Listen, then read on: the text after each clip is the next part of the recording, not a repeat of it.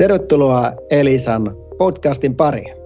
Tällä kertaa me keskustellaan 5Gstä ja meidän 5G-showroomista, joka otettiin käyttöön reilu kuukausi sitten ja se sai itse asiassa valtavasti mediaa huomiota myös kansainvälisesti, koska siellä oli monta maailman ensimmäistä 5G-palvelua.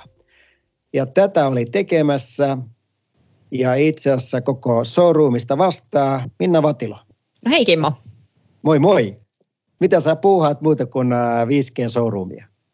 No Elisassa mä työskentelen tuolla meidän yritysasiakasliiketoimintayksikössä ja siellä mun tehtävä on kehittää uudenlaisia palveluita uusista teknologioista, että, eli huolehtia siitä, että uusista teknologioista saadaan meidän yritysasiakkaille palveluita, joita he sitten voi hyödyntää omassa liiketoiminnassaan. Mitäs Kimmo toi 5G liittyy sun työnkuvaan?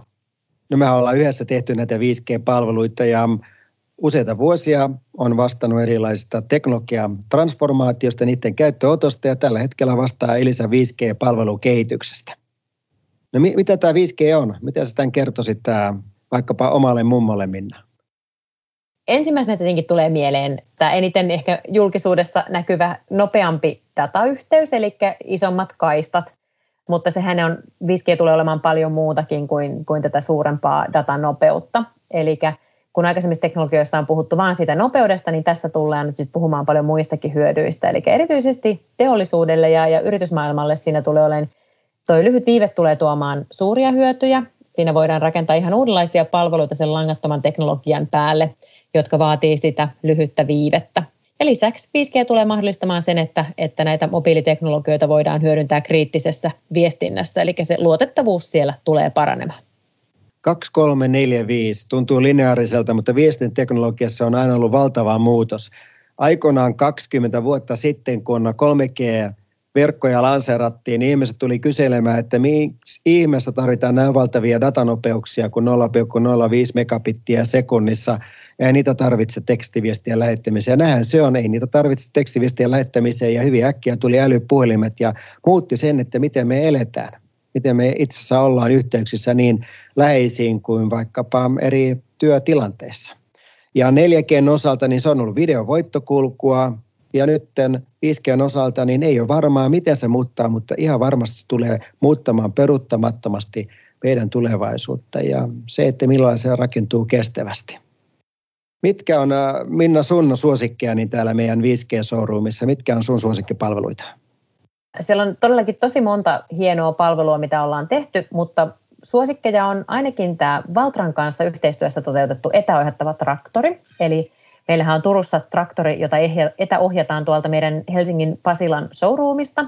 Siinä hienosti konkretisoituu juuri näitä 5G-etuja, kuten viive, eli mitä kaikkea sen avulla voidaan sitten tulevaisuudessa mahdollistaa.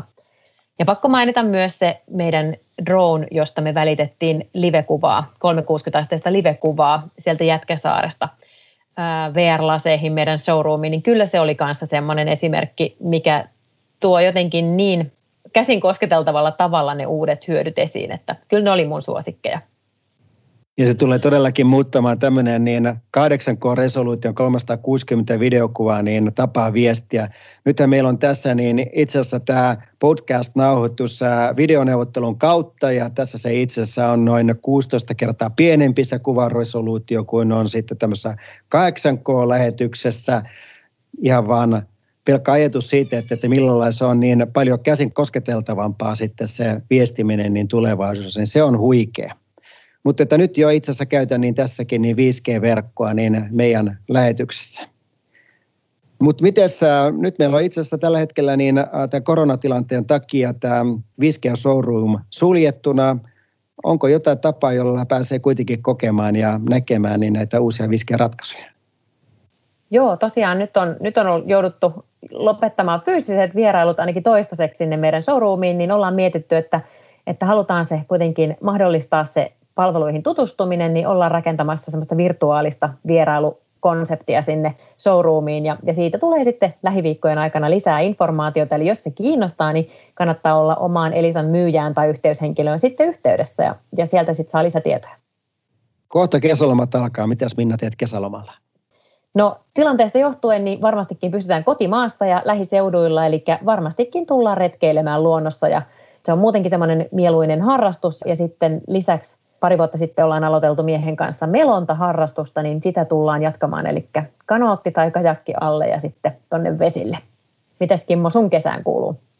No meillä niin nuorin lapsi on yksi vuotias. Ihan varmasti tullaan nauttimaan niin luonnosta ja kesästä täällä lähiseudulla. Ja kiitoksia noista vinkkeistä, mitä tuossa ennen lähetystä kerrot, että minne kannattaa mennä nyt niin lähi, lähiviikkoina ja kesäloman aikana. Kiitos kuulijoille, olitte mukana Elisan podcastissa ja lisää tietoa 5Gstä löytyy osoitteesta elisa.fi kautta 5G.